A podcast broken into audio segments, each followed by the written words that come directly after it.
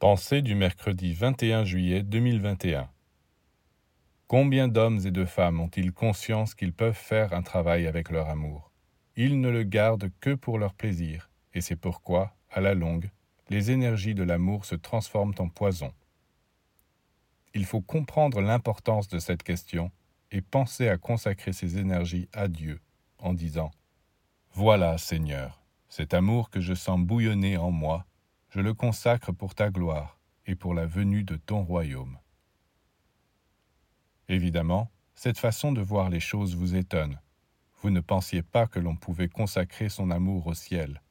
Vous croyez que vos sentiments, vos sensations, ne concernaient que vous, que le ciel n'avait rien à faire là.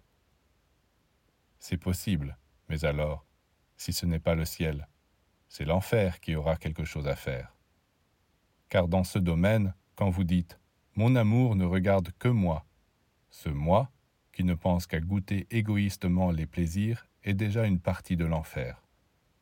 Pourquoi dans leur amour les gens suppriment-ils le ciel? Comme s'ils avaient conscience que ce qu'ils font est honteux. Mais alors pourquoi le font-ils?